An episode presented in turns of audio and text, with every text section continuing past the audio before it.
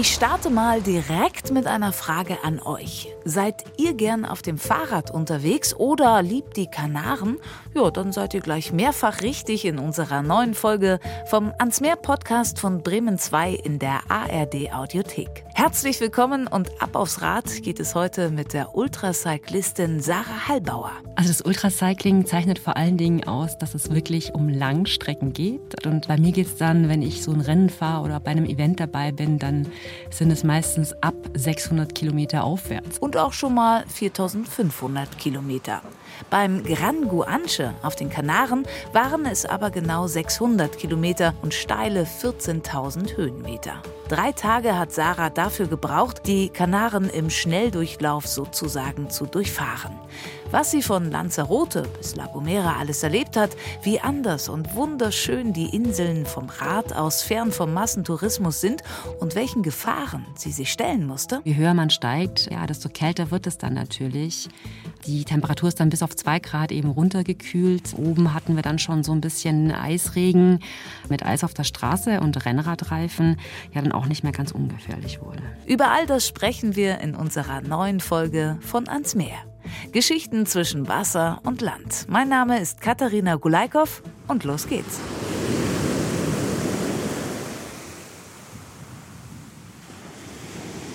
Und diesmal geht mein herzliches Hallo oder auch Grüß Gott runter nach Bayern aus dem Bayerischen Rundfunkstudio in Murnau. Zugeschaltet ist mir Sarah Hallbauer. Moin, Sarah. Hallo zusammen. Wie schön, dass du da bist. Wir wollen mit dir sprechen übers Fahrradfahren, obwohl das ist wahrscheinlich schon der größte Fauxpas. Darf ich sagen, wir sprechen übers Fahrradfahren oder muss ich gleich sagen, es geht heute ums Ultracycling, es geht um die Kanaren und um Bikepacking? Oder bin ich mit Fahrradfahren doch noch ein bisschen en vogue dabei? Nö, nö, du darfst gerne Fahrradfahren sagen und ich äh, sag ja auch immer, ich bin eine Langstreckenradlerin. Das hört sich zwar ein bisschen weniger spannend an wie Ultracyclist, aber ja, macht das Ganze so ein bisschen normaler. Also damit kann ich schon ganz gut leben, das passt.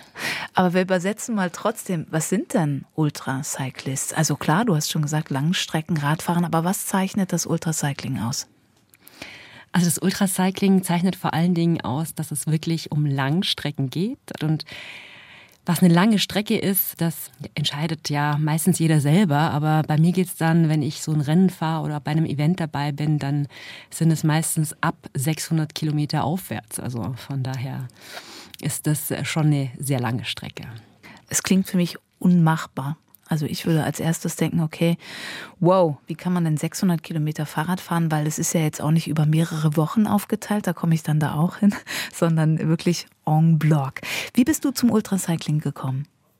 Also ursprünglich ging es eigentlich los, dass ich mir beim Skitouren äh, gehen, was hier im bayerischen Oberland, ja, sag ich jetzt mal, ein Hobby ist, was viele hier betreiben, da hatte ich mir eigentlich den Knöchel gebrochen und konnte dann keinen anderen Sport machen über sechs Monate außer Radfahren. Und so hatte ich im Prinzip äh, mit dem Radfahren angefangen und so ein bisschen trainiert und hatte dann eben die Idee, bei einem Ultracycling-Event mitzumachen, weil was mich daran begeistert, ist eben, dass man eben draußen ist und dass es wirklich immer so ein kleines Abenteuer ist, weil man äh, morgens startet, nicht weiß, wo man abends landet. Und für mich das Fahrrad einfach eine tolle Möglichkeit ist, Länder zu entdecken, neue Strecken zu entdecken und ja, mit anderen Menschen auch in Kontakt zu kommen. Ja, denn dieses Phänomen des Ultracyclings gibt es in der ganzen Welt. Äh, neue Länder zu entdecken, ist dann wirklich naheliegend. Wo bist du schon überall diese Riesenstrecken gefahren? Also ich war am Nordkap, das war meine bisher längste Strecke. Das war ein Ultracycling-Rennen, was äh, vom Gardasee ans Nordkap ging, über elf europäische Länder. Das waren dann 4500 äh, Kilometer. Ich bin einmal durch Frankreich gefahren beim Race Across France und bin da 2600 Kilometer einmal quer durch Frankreich vom Atlantik ans Mittelmeer gefahren. Ich habe die Pyrenäen äh, durchquert. Ja, und ich habe auch die Toskana durchquert. Also ich war schon im Prinzip ja bei einigen Events dabei. Quälst du dich gern? Ich sage mal so, das ist so eine weit verbreitete Meinung, dass man sich gerne quält. Was quälen bedeutet, das ist ja wiederum auch, sage ich jetzt mal, ganz individuell. Mir macht das Ganze Spaß. Also für mich ist das keine Qual, sondern definitiv ein Vergnügen. Und so treibt es dich um die Welt auf dem Rad. Ist es relevant, wo du fährst? Wir wollen ja heute gleich über die Kanaren sprechen, über eine Tour dort. Ist es relevant oder bist du so fokussiert aufs Fahren, dass du gar nicht so die Zeit hast, nach links und rechts zu schauen? Doch schon. Also für mich ist es immer, also ich fahre gerne Fahrrad, aber ich gucke mir schon immer eine Strecke aus ähm, in einem Land, wo ich eben noch nicht war und die ich noch nicht kenne. Das ist für mich extrem wichtig, weil ich immer so das Gefühl habe, hey, ich habe von dieser Welt noch nicht genug gesehen. Wo war ich denn noch nicht? Und dann suche ich mir eben, anstatt einem Urlaub in einem Fünf-Sterne-Hotel zu buchen und einem Ort zu bleiben, suche ich einfach immer nach einem Bikepacking-Event oder nach einem Rennen und versuche dann eben auf diese Art und Weise das Land kennenzulernen, in dem ich noch nie war. Also, dass die Strecke oder das Land mir unbekannt ist, das ist ganz wichtig bei der Auswahl von so einem Event. Und dann, genau, geht es auch bei mir immer so ein bisschen darum, dass ich ja so ein bisschen eine Story hinter diesem Rennen haben möchte. Also zum Beispiel eben die, die Tour de France, das war so mein Race Across France Event dieses Jahr durch Frankreich oder jetzt eben das Inselhopping durch die Kanaren, über was wir heute ja sprechen werden. Also ich versuche immer so einen, so einen guten Aufhänger für eine Story zu finden, weil ich in meinem Blog ja auch immer hinterher über die Reise berichte. Und da ist es eben auch immer für mich wichtig, eben ja nicht nur irgendeine Strecke zu fahren, sondern für mich auch immer so einen coolen Aufhänger zu haben, um den sich dann meine Geschichte zum Rennen dreht. Und der Aufhänger bei der Kanaren-Tour ist ein spannender. Ich glaube, wir dürfen es direkt am Anfang verraten. Es ist Pleiten, Pech und Pannen, oder? Absolut. Warum? Absolut, weil in dem Rennen ging von Anfang bis zum Ende eigentlich äh, wirklich alles schief, was nur schief gehen kann, obwohl ich eigentlich ziemlich gut vorbereitet war. Also das ist genau der, der Anker, um den sich dann hinterher auch mein Reisebericht im Blog dreht, Pleiten, Pech und Pannen, weil ähm, wirklich alles schief ging, was nur schief gehen konnte. Dann nimm uns mal mit auf die Reise und wir gucken, was alles schief gegangen ist und wie du es hättest vielleicht verhindern können oder ob das einfach zu deinem Sport und zu deiner Art, die Welt zu erkunden, dazugehört. Bevor wir aber losgehen, möchte ich mir das Rad noch mal anschauen, denn wir haben eine Kategorie in unserem Podcast, da packen wir unseren Koffer.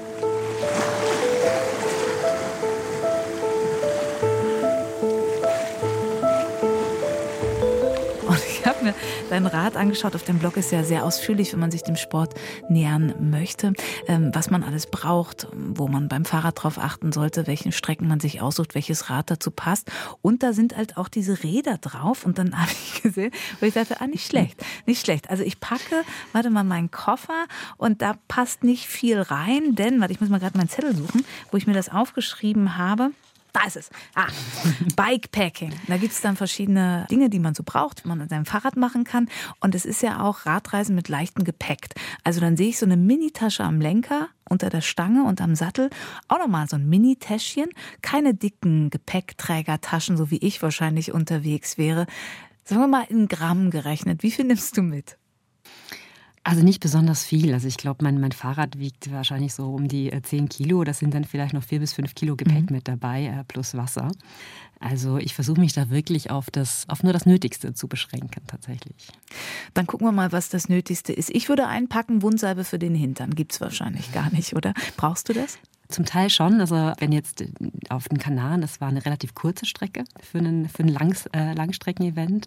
Da habe ich tatsächlich keine Creme für den Hintern dabei gehabt, aber bei meinem Nordkap-Abenteuer, was dann 4500 Kilometer lang war, da dann schon. Also das kommt so ein bisschen auf die Dauer an, wie lange so ein Event geht und ob ich dann wirklich ähm, die Creme brauche oder nicht. Aber normalerweise fahre ich ohne. Hier warst du ja auch nur 600 Kilometer unterwegs. Das machst du auf einer Arschbacke, würden wir hier oben sagen, auf jeden Fall. Was braucht man noch? Was nimmst du da mit? Ich meine, Großwechselklamotten wird in diese Mini-Taschen ja jetzt nicht reinpassen, oder? Ja, genau. Also ich nehme mit halt das, was ich äh, selbst mal zum Fahrradfahren trage. Also quasi mein Trikot, meine Radelhose, äh, Schuhe, Socken, natürlich klar, Handschuhe. Was ähm, bei mir immer ganz wichtig ist, auf was ich wahnsinnig viel Wert lege, sind, wenn es in die Berge geht, noch ähm, Regenklamotten, weil das ist ganz oft unterschätzt, sondern man hofft ja eigentlich immer, dass es gutes Wetter wird, aber mhm. tatsächlich eine Regenjacke, ähm, eine Regenhose, Regenüberschuhe und Handschuhe sind dabei, weil ich natürlich da auf dem Radl nicht frieren will. Und man unterschätzt es ganz oft, wenn man hochradelt, dann schwitzt man, dann ist es äh, ziemlich warm. Aber man muss das, was man hochgeradelt ist, natürlich auch wieder runterfahren. Und gerade bei der Abfahrt, wo man sich recht wenig bewegt, wird es ganz schnell ganz schön kalt. Und da ist man froh um eine Regenjacke und, was ich auch immer dabei habe, ist eine Daunenjacke, weil man tatsächlich eben die ab und zu auch bei der Abfahrt braucht oder halt abends, wenn man dann quasi ja, eine Pause macht oder halt dann eben nicht mehr radelt, da braucht man das dann schon. Bist du die Kategorie ähm, Fahrerin, die dann auch im Zelt schläft oder machst du es etwas komfortabler und mietest dich irgendwo ein? Weil mhm. zwischendurch musst du ja auch mal schlafen. Du fährst ja nicht nur. Genau. Das kommt auch so ein bisschen immer auf das Rennen drauf an. Also ich habe ein Zelt und habe da ähm, ein ganz leichtes auch für eine Person. Das habe ich meistens dabei, wenn ich, sage ich jetzt mal, eher entspannter unterwegs bin tatsächlich. In so einem Rennen, wo es äh, bergig ist, wie zum Beispiel auf den Kanaren, da habe ich das Zusatzgepäck des Zelts mir gespart, hatte es nicht dabei, weil wenn man ein Zelt dabei hat, bedeutet das ja auch immer, dass man eine Isomatte und einen Schlafsack mitnehmen mhm. muss, was dann, wenn man die drei Dinge zusammen zusammenrechnet, dann doch einiges an Gewicht bedeutet. Und das habe ich mir gespart, weil auf den Kanaren war es ziemlich bergig und da habe ich dann Pause im Hotel gemacht und habe mir dann eben äh, nachmittags dann, wenn ich ungefähr wusste, wo ich so lande oder wo ich dann, wenn ich eine Vorstellung hatte, wo ich dann abends so sein werde, habe ich mir dann äh, das Hotel gebucht, in dem ich übernachtet habe. Du bist ja dein eigener Boss, wenn du auf so einer Tour unterwegs bist. Und das ist nicht wie bei, was wir aus dem Fernsehen kennen, Tour de France, sind Begleitfahrzeuge dabei. Ihr seid ja individuelle Fahrerin und Fahrer. Deswegen brauchst du ja auch so ein bisschen das Notfallpaket. Was gehört da rein? Also in mein Notfallpaket äh, gehört auf jeden Fall, sag ich jetzt mal, erstmal was zu essen mit dazu. Mhm. Weil ähm, das ist wie du sagst, ähm, ganz richtig. Ich habe ja jetzt keinen Fahrer oder kein Team dabei, was mir, sage ich jetzt mal, das Essen reicht. Ich habe auch keinen bei Supported-Rennen, da gibt es ja dann öfters auch mal so der, der Van, der hinter einem fährt. Wie gesagt, das Essen ist ganz wichtig, dass das nicht ausgeht, weil den berühmten Hungerast, den kennen alle Radler, wo dann, weil man zu wenig Energie hat, dann auf einmal gar nichts mehr geht. Also die Riegel sind ganz wichtig. Und Notfallpaket selber ist, weil du schon sagst, Notfall ist schon auch immer ein Erste-Hilfe-Set mit dabei. Mhm. Das ist immer dabei, egal ähm, wo ich hinfahre, weil ich mir immer schon denke, so, hm, ja, wenn ich da alleine unterwegs bin und mir passiert dann doch mal was, dann ist so ein Notfallpaket ähm, immer super wichtig. Und aber auch das Werkzeug für das Fahrrad, damit ich eben, wenn was passiert, mir eben auch ähm, ja, das Radl selber noch reparieren kann. Also Multitool, Reifenheber, ein Ersatzschlauch sind da auch immer mit dabei. Das also alles eingepackt und los geht's auf die Kanaren. Bist ja von Ost nach West über die Kanaren gefahren, zwischendurch immer mit der Fähre, da werden wir alles noch drauf zu sprechen kommen. Wie bereitest du dich vor auf so eine Tour? Klar, du hast schon mal gesagt, du musst natürlich gucken, wie sind die Gegebenheiten, welches Rad wählst du aus. Ich habe gesehen, bei der Tour, du musst noch mal sagen, wie ich sie richtig ausspreche, Guanche oder wie, wie, wie sagt man? Man sagt Gran Guanche. Gran Guanche, okay. Mhm. Und da habe ich tatsächlich auch noch mal den Veranstalter gefragt, der mir dann eine Sprachnachricht geschickt hat mit Gran Guanche. Das geht ja zurück auf die die, Leute, die zuerst auf den Inseln gelebt haben, richtig? Mhm, genau. Dieses Rennen ist auch deshalb ganz interessant, weil es, wie du eben schon gesagt hast, einmal komplett durch die Kanarischen Inseln geht, oben angefangen bei Lanzarote und man hört dann auf La Gomera auf und nimmt dann auf dem Weg noch Fuerteventura, Gran Canaria und Teneriffa mit. Wow, okay. Da, wo wir, wenn wir so ein bisschen Sonne tanken müssen, sich uns eine Insel aussuchen, vielleicht ein bisschen wandern gehen oder sonst am Strand rumliegen, hast du gleich die volle Granate genommen. War das dein erstes Mal Kanaren?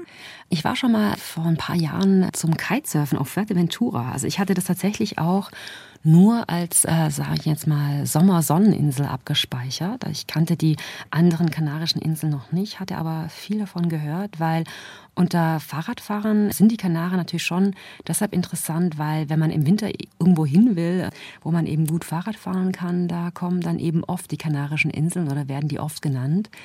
Man muss sich aber schon ein bisschen drauf gefasst machen, dass es insbesondere auf Gran Canaria und Teneriffa halt wirklich sehr steil zur Sache geht. Also die, die, die Anstiege dort sind ganz schön knackig. Ja.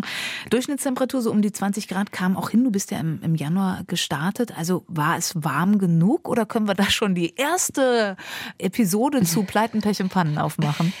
Äh, ja, da super Überleitung. Das ist tatsächlich eine der ersten Episoden zu Pleiten, Pech und Pannen, weil ähm, man stellt sich das ja schon so vor, wie, hey cool, wir fahren auf die Kanaren, oder ich fahre auf die Kanaren und äh, radel da im, im Januar, zwar im Januar, aber trotzdem mhm. eben mit Sonne und warm. Und es war dann leider überhaupt gar nicht so, weil tatsächlich hatten wir auch gerade auf Teneriffa extrem schlechtes Wetter mit extrem viel Regen mit ein bisschen Eisregen und eben auch mit zwei Grad da oben auf dem Teide, dem höchsten Berg Spaniens. Und es war dann alles andere als Sommersonne, ja, warme Temperaturen. Da sage ich jetzt mal so, ich war ganz froh, dass ich eben, wie gesagt, meine Dauernjacke mit dabei hatte. Aber mental war ich auf das schlechte Wetter ähm, nun gar nicht eingestellt. Aber es kam immer wieder mit Regen, mit den Temperaturen, die du eben angesprochen hast. Wie bist du da durchgekommen oder gab es diesen Moment, dass du gedacht hast, okay, das ist mir jetzt hier zu krass, ich muss aufhören? Ja, doch, den Moment, den gab es schon auch. Also es war im Prinzip so, dass wir ähm, so am zweiten Tag die Nachricht gekriegt haben, so hey, es hat sich da eine Schlechtwetterfront letztendlich angekündigt. Und dann war schon so die Überlegung, okay, was heißt denn jetzt Schlechtwetterfront? Das war dann halt so, dass, dass ich im Regen nachts auf Teneriffa letztendlich unterwegs war und die größte Herausforderung bei dem ganzen Rennen war eben der Aufstieg zum Teide. Das ist, wie gesagt, äh, Spaniens höchster Berg, der eben auf Teneriffa steht. Und ja, da bin ich dann eben schon, schon, schon nachts quasi im strömenden Regen losgeradelt. Habe dann noch mal eine kurze Pause im Prinzip in ähm, ja, La Laguna gemacht. Das ist die, die Stadt, bevor der Anstieg auf den Teide äh, im Prinzip losgeht. Ja, und der Regen hat halt nicht aufgehört. Und wenn man dann so eine 40 Kilometer lange Auffahrt äh, vor sich hat und die im strömenden Regen machen muss, dann ist der Regen, wenn der wenigstens warm ist, äh, wie so ein Sommerregen, dann ist das ja wenigstens noch ganz erträglich. Und je höher man steigt, ja, desto kälter wird es dann natürlich. Die Temperatur ist dann bis auf zwei Grad eben runtergekühlt. Oben hatten wir dann schon so ein bisschen Eisregen ähm, mit so Frost irgendwie an der Straße und das wurde dann schon sehr ungemütlich. Also das war dann schon so sehr an der Grenze, wo man sich überlegt, so, hm, habe ich da jetzt gerade noch Lust drauf? Insbesondere deshalb, weil es ja dann mit Eis auf der Straße und Rennradreifen ja dann auch nicht mehr ganz ungefährlich wurde. Also schon auch echt eine gefährliche Nummer. Aber lass uns noch mal von vorne anfangen. Du bist da also angekommen. Erste Insel Lanzarote, du hast schon gesagt, von Lanzarote nach Fuerte, dann nach Gran Canaria, Teneriffa, La Gomera. Es geht los. Alle starten zusammen oder wie läuft so ein Ultracycling-Rennen ab? Genau, also alle starten zusammen. Um 5 Uhr morgens war auf Lanzarote eben in Orsolag, das ist eine der nördlichsten Punkte in, in Lanzarote, war da eben der Start. Und dann geht es im Prinzip los und die Idee ist eben, jeder fährt so schnell wie möglich. Und dann ist ganz klar, es gibt dann meistens eben eine Gruppe, die ist eben sehr schnell unterwegs und ich bin meistens so im, im vorderen Mittelfeld letztendlich unterwegs, weil in dem Ultracycling-Bereich Männer und Frauen gemeinsam starten. Also da gibt es jetzt keine Frauen- und Männer-Starts, wie das in anderen Sportarten ja durchaus getrennt wird, weil es meistens eben nicht äh, genug Frauen gibt, die eben mhm. Äh, mitfahren. Also ich glaube, ich war da mit zehn zehn, Mädels irgendwie alleine bei dem Rennen. Und insgesamt waren es eh nur irgendwie, glaube ich, 60 Teilnehmer oder so. Also das ist relativ überschaubar von den Zahlen. Und dann fahrt ihr los. Das Besondere am Ultracycling, wenn ich es richtig verstanden habe, ist ja, es gibt keine Begrenzung. Also Ziel ist das Ziel, so schnell wie du da eben ankommst. Kann man das so banal sagen? Also ja, es gibt schon auch, sage ich jetzt mal, Ultracycling-Events, wo es Checkpunkte gibt, die man äh, quasi in einer gewissen Zeit erreichen muss wie zum Beispiel beim Race Across France, was ich eben diesen Sommer gefahren bin. Beim Gran Guanche war es aber tatsächlich so, hey, am 21. Januar um 5 Uhr morgens war der Start und das Ziel ist, so schnell wie möglich letztendlich in Sebastian, San Sebastian auf La Gomera anzukommen. Und derjenige, der dort am 1. ankommt, auf einer für alle gleichen und vorgegebenen Route, der hat letztendlich das Rennen gewonnen. Wow, wie viel nimmst du dir dann vor? Ich fahre so lange, wie ich kann, gleich am ersten Tag? Oder wurdest du automatisch begrenzt dadurch, dass ja irgendwann die Insel auch vorbei ist, du eine Fähre nehmen musst und weiterfahren musst? Wo wir dann wieder bei Pleiten, Pech und Pannen wären. Pannen wären. Ja. genau. Also normalerweise ist es so, dass ich so, so, so ein bisschen mir schon die Strecke angucke und dann mir so eine, so eine kleine Etappenplanung im Kopf mache, weil ich ja weiß, was ich letztendlich so, so fahren kann. Also da habe ich so ein paar Erfahrungswerte und weiß schon, okay, also ich habe jetzt hier 600 Kilometer vor mir, also das könnte man normalerweise so in zwei Tagen schaffen. Allerdings ist es natürlich so, dass man mit 14.000 Höhenmeter hier zu rechnen hat. Mhm. Also ist es natürlich schon ähm, nicht ganz ohne, weil zu den Kilometern ja noch die Höhenmeter dazukommen. Und dann ist es eben genauso, wie du sagst. Das ganz Besondere an diesem Rennen ist, und da unterscheidet sich eben das Gran Guanche auch zu allen anderen Ultracycling-Rennen, dass es eben diese Fährverbindungen gibt. Und die bringen eben die besondere Würze in so ein Rennen rein, weil du dann natürlich ähm, ja, gucken musst, wann fahren die Fähren und schaffe ich es irgendwie pünktlich zur Abfahrt der Fähre letztendlich am jeweiligen Hafen zu sein. Und das habe ich eben Pleiten, Pech und Pannenmäßig dreimal sogar geschafft, ähm, eben zu verpassen. Und dementsprechend ging natürlich auch der wunderbar ausgearbeitete Etappenplan in dem Fall nicht auf. Und es ging gleich schon auf der ersten Insel los, 104 Kilometer auf Lanzarote. Äh, wie sehr beißt du dir da ins eigene Knie, wenn du denkst, ach Mist, jetzt klappt es schon nicht? Oder wächst du an diesen Sachen? Ja, das ist so ein bisschen, also so, beides. Also am Anfang war das so, an dem Morgen ging das schon so los, dass in Lanzarote erstmal Stromausfall war. Dann hatte ich schon nicht gefrühstückt. Dann ging das weiter, dass ich eben gefahren bin, gefahren bin. Ich war im Rennen, ich hatte super gute Beine. Ich habe gemerkt, hey, das läuft hier gerade echt ziemlich cool. Ich bin gut im Rennen. Und dann auf einmal, 20 Kilometer vorm Hafen, komme ich an eine Straßensperrung. Und dann war mir nicht klar, warum ist jetzt hier die Straße gesperrt? Wir sind doch jetzt hier in einem Rennen. Mhm. Im Nachhinein hat man mir dann gesagt, dass die da eben gerade dabei sind, einen Film zu drehen. Und ich so, ja, okay, ja, da kann ich Sarah Halbauer irgendwie schlecht einmal quer durch die Kulisse irgendwie düsen. Mhm. Äh, das geht halt nicht. Okay, also dann wieder rumgedreht, irgendwie 200 Höhenmeter wieder aufgestiegen, die andere Straße irgendwie zum Hafen genommen und dann komme ich da mit Vollgas am ähm, Hafen an. Halb zehn komme ich an und ich wusste, hey, um zehn fährt die erste Fähre ähm, nach Fuerteventura und ich war noch total happy, so cool, ich habe die Fähre eben trotzdem noch geschafft. Ja, und dann habe ich die eben verpasst und dann war das halt so, naja gut, was, was, was soll ich machen? Ne? Also ich kann mein Schicksal in dem Fall leider nicht beeinflussen und da bleibt mir dann auch tatsächlich nichts anderes übrig, als zu sagen, ja okay, ich habe jetzt halt diese Fähre, obwohl ich ja noch rechtzeitig angekommen, verpasst und das muss ich jetzt noch dazu sagen, ich habe die Fähre deshalb dann nicht gekriegt, weil mir der Fährenmitarbeiter gesagt hat, dass die Fähre ausverkauft ist ja, und ja. dass jetzt auf so eine riesige, auf so eine riesige Fähre mein Fahrrad nicht mehr drauf passt. Das kann man sich eigentlich gar nicht vorstellen, aber war tatsächlich so. Also der hat mich dann einfach nicht mehr auf die Fähre draufgelassen und ich musste dann halt eine Stunde warten, um die nächste zu nehmen aber auch gut mal zwischendurch äh, Luft zu holen. Guckst du dann nach links und rechts, weil jetzt hast du die erste Insel durch und wir können eigentlich über die anderen durchfliegen. Ich habe mir zu jeder Insel nochmal geguckt, okay, was zeichnet diese Inseln aus? Und ganz oft sind sie einfach sehr vulkanisch geprägte Landschaften, aber auch sehr unterschiedlich, teilweise mit sehr intensiven und alten Landschaften und Wäldern. Wie viel kannst du wirklich wahrnehmen von der Schönheit der Natur? Du hast ja gesagt, du warst vorher schon mal zum Kiten mhm. auf Fuerte. Wie anders ist das, diese Landschaft und diese Inseln auch in ihrer Unterschiedlichkeit auf dem Rad wahrzunehmen? Mm, also es ist sehr anders, sehr viel intensiver, sehr viel schöner und ich kriege sehr viel mehr von dieser Insel mit als in einem normalen Urlaub.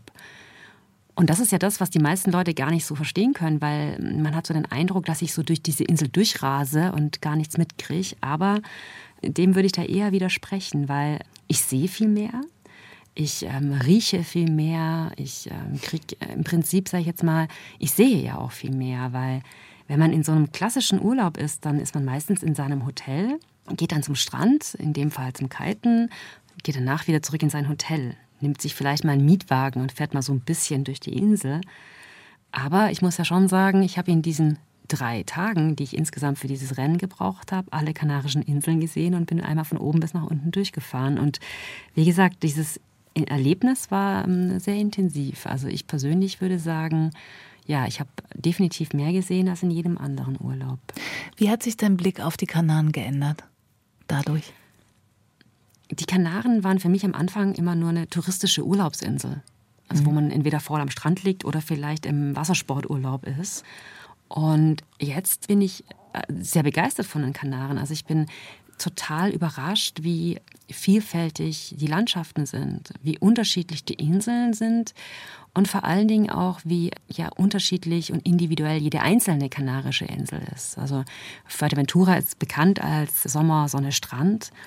Lanzarote zum Beispiel ist sehr, sag ich jetzt mal, mit diesem schwarzen Vulkangestein auch total schön. Und ähm, der Straßenbelag ist gerade für Rennradfahrer wirklich wunderbar.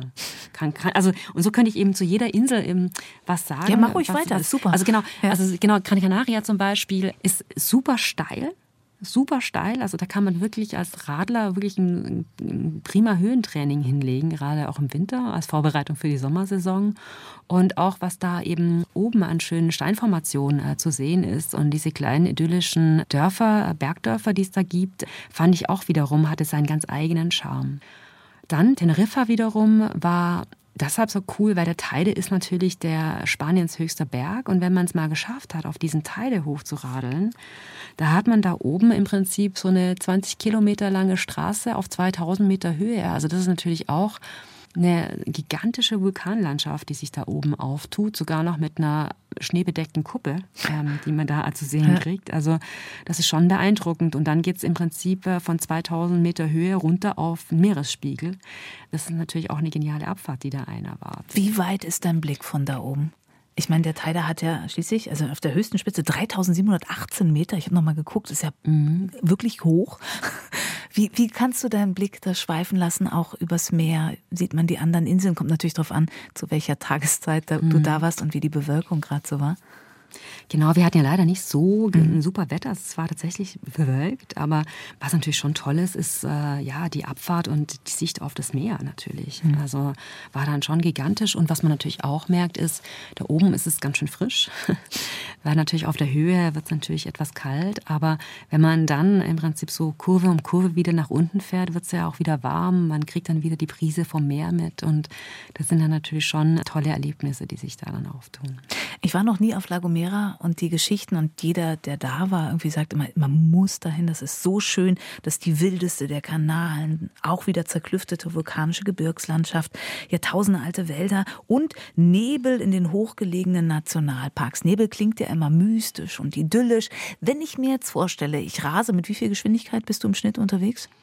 Es kommt drauf an, also das waren jetzt eher so um die 22, 25 mhm. Kilometer pro Stunde, weil ich natürlich auch sehr viele Berge dabei hatte. Genau. Also Genau. Also aber, aber dadurch Nebel zu fahren, ist ja jetzt auch nicht mal, sagen man sagt, mal gucken, was passiert, oder?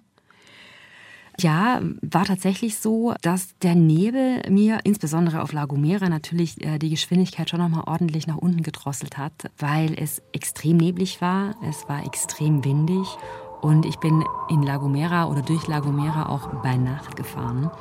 Und dementsprechend habe ich quasi von der Insel, sag ich jetzt mal so, ähm, jetzt nicht das gesehen, was der typische Tourist von dieser Insel zu sehen bekommt, aber durch so eine Nacht zu fahren in dem Nebel mit dem Wind ist natürlich auch ein ganz, äh, ganz besonderes und eindrückliches Erlebnis.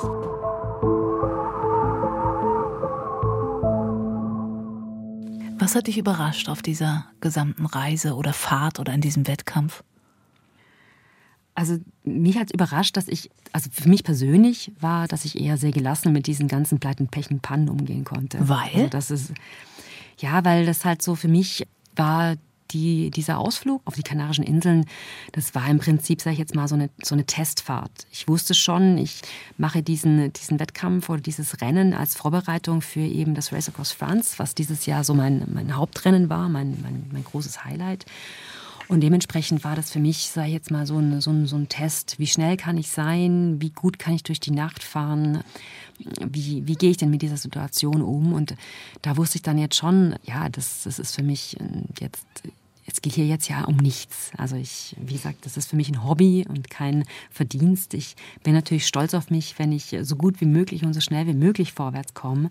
Aber ich glaube, ich habe da schon noch genug Distanz äh, zu der Sache an sich, dass ich jetzt, gerade wenn es nicht gut läuft, dass ich das dann auch nicht allzu ernst nehme.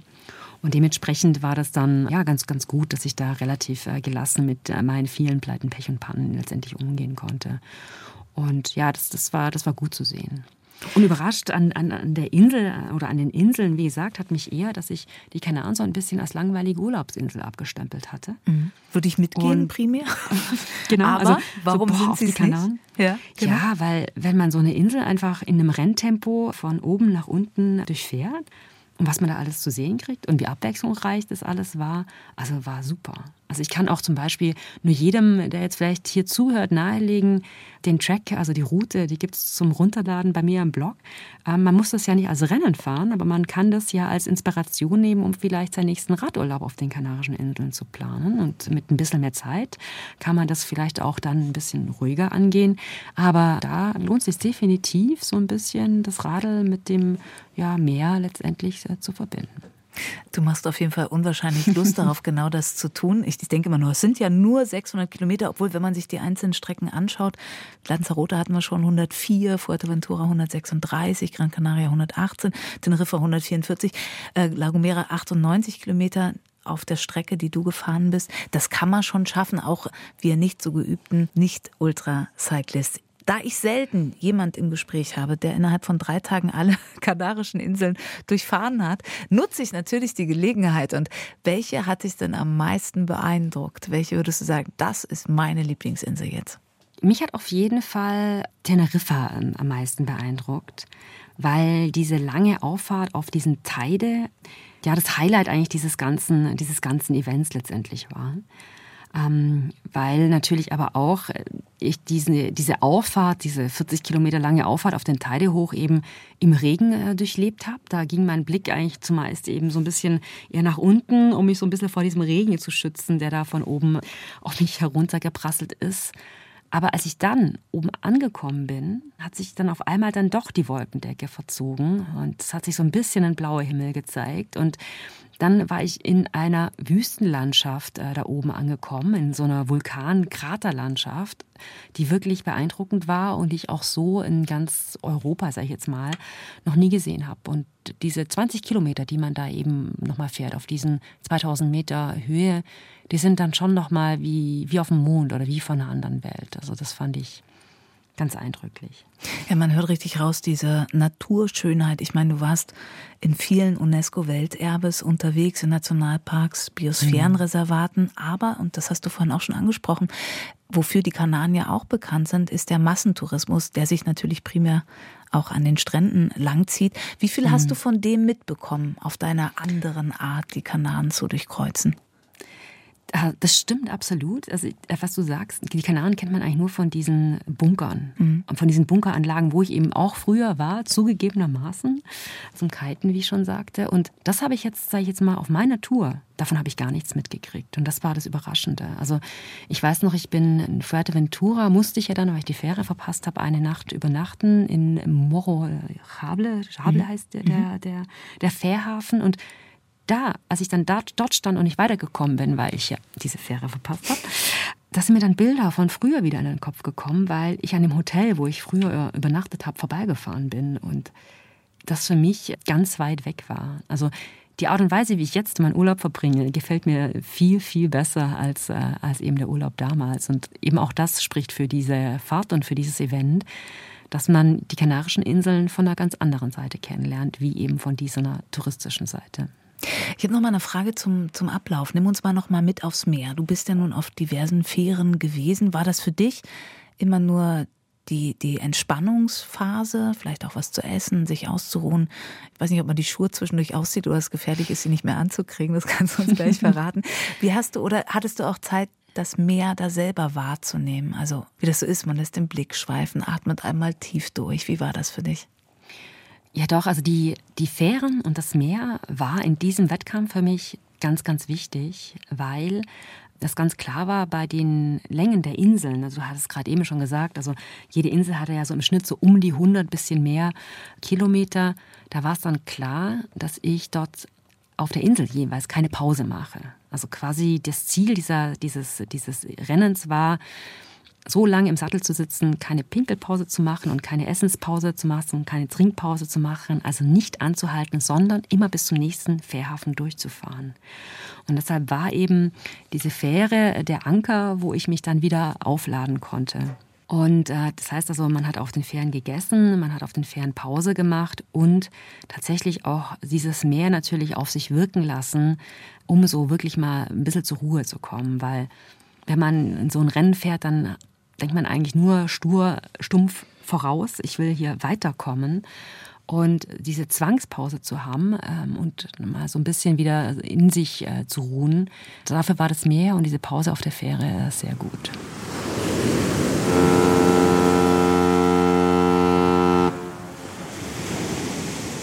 Und irgendwann hast du es geschafft, bist angekommen. Warst du dann eigentlich allein oder habt ihr euch immer wieder getroffen mit den anderen Fahrenden? Also es war ganz unterschiedlich.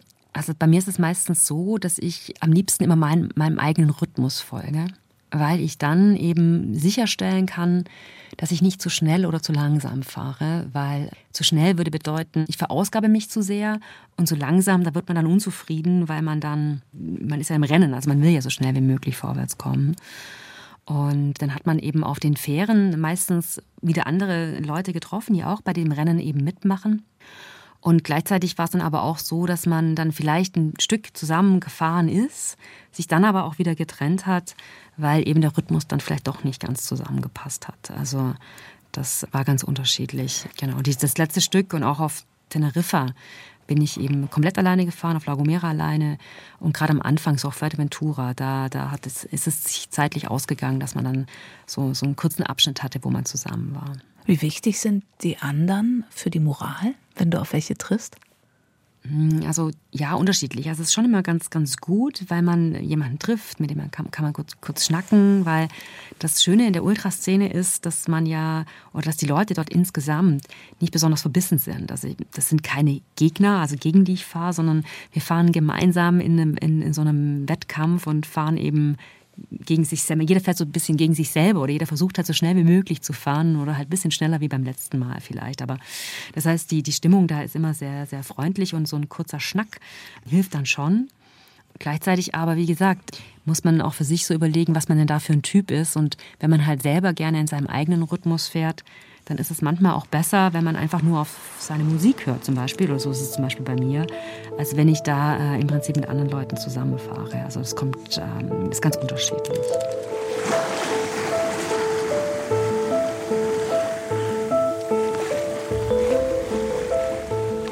So, wir kommen zu einem ganz wichtigen Part. Es ist ungewöhnlich für mich, das so lange rauszuzögern, aber zu einer Kategorie, die ich sehr schätze, weil ich was davon habe, ganz, äh, ganz direkt. Wir reden über das Essen. Du hast ja schon gesagt, in deiner Packliste beziehungsweise in deinem Rad passen jetzt keine riesigen Sachen rein. Da gibt es so Riegel und so. Aber ich denke, ich werde keinen Riegel von dir bekommen. Welches Essen hast du ausgesucht, was dich an deine Kanarentour erinnert? Das ist tatsächlich Milchreis. Es wird mir in dem Moment gereicht von meiner Redakteurin Serafia. Milchreis. Da, da freue ich mich erstmal. Warum aber, ist die Frage, die sich anschließt. Ja, weil Milchreis letztendlich ein, ein, Gericht ist, was sich sehr gut vorbereiten lässt, was man auch sehr gut mitnehmen kann. Und wenn ich mir den Milchreis im Prinzip mache, dann ist das quasi für mich einfach ein, ein, ein, gutes Gericht, wo ich weiß, was drin ist und was mir einfach auch genügend Kohlenhydrate liefert, um letztendlich auf der Tour äh, letztendlich fit zu sein. Genau. Okay. Und dann hältst du an dafür oder bist du auch so, dass du unterwegs isst? Ja, beim Ultracycling ist es tatsächlich so, dass man versucht, so wenig wie möglich Pausen zu machen und so wenig wie möglich vom Fahrrad abzusteigen. Also ich habe mir den Milchreis dann quasi so verpackt, dass ich den auch während des, des Rennens tatsächlich essen kann. Man muss den dann halt nur relativ, sag ich jetzt mal, dick zubereiten, damit das halt äh, quasi auch äh, von unterwegs aus gut essbar ist letztendlich. Aber leicht verdaulich, liefert wahnsinnig viel Energie und schmeckt auch total gut. Und von daher, ja, ist das äh, mein Gericht was mich eben an den Kranbuan schält. Ach, großartig. Ich habe schon einen Löffel heimlich probiert. Ich liebe Milchreis. Ich mache jetzt natürlich in diesem Moment hier keinen Sport, also setze das auch wieder direkt an, weil ich brauche die Kohlenhydrate gerade nicht. Aber es ist sehr lecker und es ist Obst drauf, also ist es gesund, oder? Sehr gut. Mm. Ja. Lecker. Aber, mm, entschuldige gut. Mm, Wie abwechslungsreich oder geht es da nicht darum, kulinarisch, es geht nur darum, schnell Energie zu kriegen wahrscheinlich, ne? Ja, das ist so ein bisschen, muss ich ehrlich sagen, so der, das, das, äh, ja, der Nachteil mhm. beim, beim Ultracycling. Ich meine, es haben viele, die aus dem Triathlon kommen, haben da ja durchaus ihre Ernährungsstrategien und haben, haben dann auch, ja, sage ich jetzt mal, ähm, alle möglichen Sachen dabei. Es ist immer dann prima, wenn man halt nur ein Tagesevent letztendlich mhm. fährt. Aber im Ultracycling, da geht es halt darum, dass man die verbrauchten Kalorien so schnell wie möglich wieder äh, zuführt und dementsprechend Sachen isst mit einer möglichst hohen Kaloriendichte. Ja, und das sind dann halt meistens leider eben nicht so die äh, gesündesten Sachen, aber da geht es tatsächlich einfach nur darum, so schnell wie möglich eben Energie zu kriegen. Und das Thema ist halt auch, dass man gar nicht so viel Essen mitschleppen kann, mhm. weil das einfach zu viel Gewicht ist. Und gerade wenn es dann äh, in die Berge geht, da muss man sich dann unterwegs versorgen. Und was es da dann halt unterwegs gibt, ist halt dann vielleicht auch nicht unbedingt immer das, was man zu Hause selber sich gesund kochen würde oder so. Also ja, da, das ist immer so ein bisschen so ein Kompromiss, das Essen. Leider nicht, nicht immer besonders kulinarisch. Aber du bist bestimmt auch an vielen Gerüchen vorbeigekommen, oder? Da knurrt doch dann auch mal der Magen, oder? Wenn du ja, so die Zivilisation gestreift hast. Ja, total. Also das, das merkt man auch richtig so. Oh, und wenn ich dann schon schnuppere und rieche, oh, die, die kochen gerade was oder die, die grillen gerade was oder ähm, dann merkt man schon, oh, ich muss gucken, dass ich was esse. Weil ansonsten merkt man schon so richtig, wenn man wieder in seinen Riegel beißt oder in seinen Milchreis beißt, oh, ich hätte eigentlich schon vor einer halben Stunde essen müssen. Ja, weil das tatsächlich beim, beim Langstreckenradeln dann halt äh, oft zu kurz kommt. Und der Hungerast, der ist tatsächlich gefürchtet. Ja, wenn gar nichts mehr geht. Ich möchte einmal grundsätzlich nochmal über deinen Sport mit dir reden. Also wir können unter die Kanaren auf jeden Fall, glaube ich, so einen Haken setzen. Das war nicht nur wunderschön, sondern trotz all der Herausforderung, nennen wir es mal, ein, ein gelungener Trip für dich, oder? Ja, absolut. Also die Kanaren, wie gesagt, ähm, landschaftlich äh, wunderschön. Für mich war es sportlich dann auch erfolgreich und auch das Thema Nachtfahren, was ich eben auch nochmal im Rennen absolvieren wollte, ja, hat alles letztendlich ja dann prima funktioniert, doch. Also kommen die nächsten Touren auf jeden Fall auf dich zu. Du hast deinen Blog schon ein paar Mal erwähnt, bikepackers.de, auf dem du schreibst zum einen über deine Touren, zum anderen über deinen Sport, aber und das ist, glaube ich, dir ganz wichtig, grundsätzlich auch über deine Motivation, diesen Sport zu machen. Dein Motto ist ja raus aus dem Windschatten, rein ins Abenteuer. Und man muss dazu sagen, du machst das noch gar nicht so lange, erst ein paar Jahre. Und ich glaube, ich darf verraten, du warst mal eine rauchende, nicht sporttreibende Frau. Also es ist nicht zu spät, diesen Sport zu betreiben. Was ist deine Mission? Ja, die Mission ist es definitiv, auch andere Leute zu bewegen, mit dem Fahrradfahren anzufangen, beziehungsweise mit dem Bikepacken, dann ist das jetzt mal so, weil mir ja einfach viele schöne Sachen im Prinzip auf diesen Reisen schon passiert sind. Und ja, ich finde es so, ein bisschen schade, wenn man immer quasi einfach nur anderen Leuten hinterherfährt. Und Deshalb ja, heißt eben das Motto des Blogs auch raus aus dem äh, Windschatten rein ins Abenteuer, weil man an diesen kleinen Abenteuern durchaus auch, auch persönlich wächst, weil man wahnsinnig viel dazulernt, sich selber besser kennenlernt, ja, und auch so, so ein bisschen so einen Mut entwickelt. Also das, äh, das äh, muss man sagen, nachts zu fahren, im Regen zu fahren, diese vielen Höhenmeter zu fahren, das hätte ich mir vielleicht vor ein paar Jahren eben nicht zugetraut. Jetzt ist das für mich ähm, gar nicht mehr mal so das Problem. Also das mache ich mittlerweile auch ganz gerne. Und ich glaube, daran sieht man schon, dass man sich in so ein Hobby oder dass so eine Hobby, sage ich jetzt mal, auch durchaus zur Passion werden kann, weil man halt einfach mit dem Sport anfängt, sich dann so ein bisschen reinfuchst und dann halt merkt, so hey, das macht erstens Spaß und zweitens werde ich auch besser oder stärker dadurch. Und das nicht nur eben auf der sportlichen Ebene, sondern insgesamt als Person. Und das merkst du, du machst es seit vier, fünf Jahren, dass du dein erstes Rennrad bekommen hast und angefangen bist zu fahren. Du hast den Mut angesprochen. Kannst du sagen, wie du dich verändert hast in der Zeit?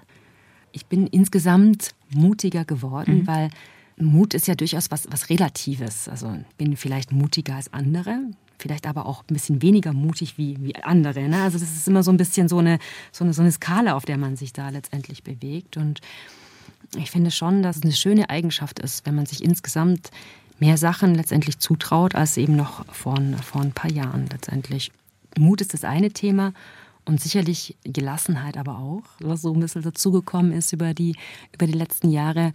Weil wenn man es schafft, im Teile den Regen bei zwei Grad äh, zu bewältigen oder ans Nordkap zu radeln oder das Race Across France zu gewinnen, dann ähm, ja, wächst man durchaus, weil das einfach Aufgaben sind, die man sich vor ein paar Jahren nicht zugetraut hat und weil man auch ja über, ja, sag ich jetzt mal, Widerstände überwunden hat, wo man, wie gesagt, vor ein paar Jahren noch gedacht hätte, oh Gott, das schaffe ich niemals. Und das macht einen zum einen ja, mutiger und gelassener. Du würdest ja auch gern mehr Frauen motivieren. Du hast schon gesagt, du bist oft eine von wenigen oder manchmal auch die einzige, die als Frau ins Ziel kommt. Was glaubst du, warum machen so wenig Frauen deinen Sport? Ja, ähm, gute Frage. Das ist ähm, also vielleicht fehlt es auch an den Vorbildern. Also deshalb ähm, fand ich es zum Beispiel ganz schön, dass ich eben mit meinem Blog auch oft das Feedback kriege, hey cool, ähm, du motivierst äh, mit deinen Geschichten ähm, nämlich mal selber aufs Rad zu schwingen, weil ich eben nicht aus dem Profisport komme, sondern eben quasi selber ähm, aus meinem Hobby ähm, zur Passion gemacht habe letztendlich. Also, dass es vielleicht zum einen an Vorbildern fehlt, aber vielleicht auch einfach, ähm, ja, wie gesagt, an der, sag ich jetzt mal, an familiären Verpflichtungen, die vielleicht auch natürlich, wo man sich einfach ein bisschen organisieren muss, dass man halt verpflichtet ist, vielleicht sich um die Familie zu kümmern und jetzt nicht so wie ich zwei Wochen frei nehmen kann, um einmal durch Frankreich zu fahren oder ähm, drei Wochen sich freizunehmen, um ans Nordkap zu fahren. Aber ja, wie gesagt, das ist eine Frage, die, die für mich natürlich schwierig zu beantworten ist, weil ich natürlich für mein Hobby brenne und dementsprechend einfach nur mit meinen Geschichten dazu beitragen kann, vielleicht andere zu ermutigen, das letztendlich auch zu tun.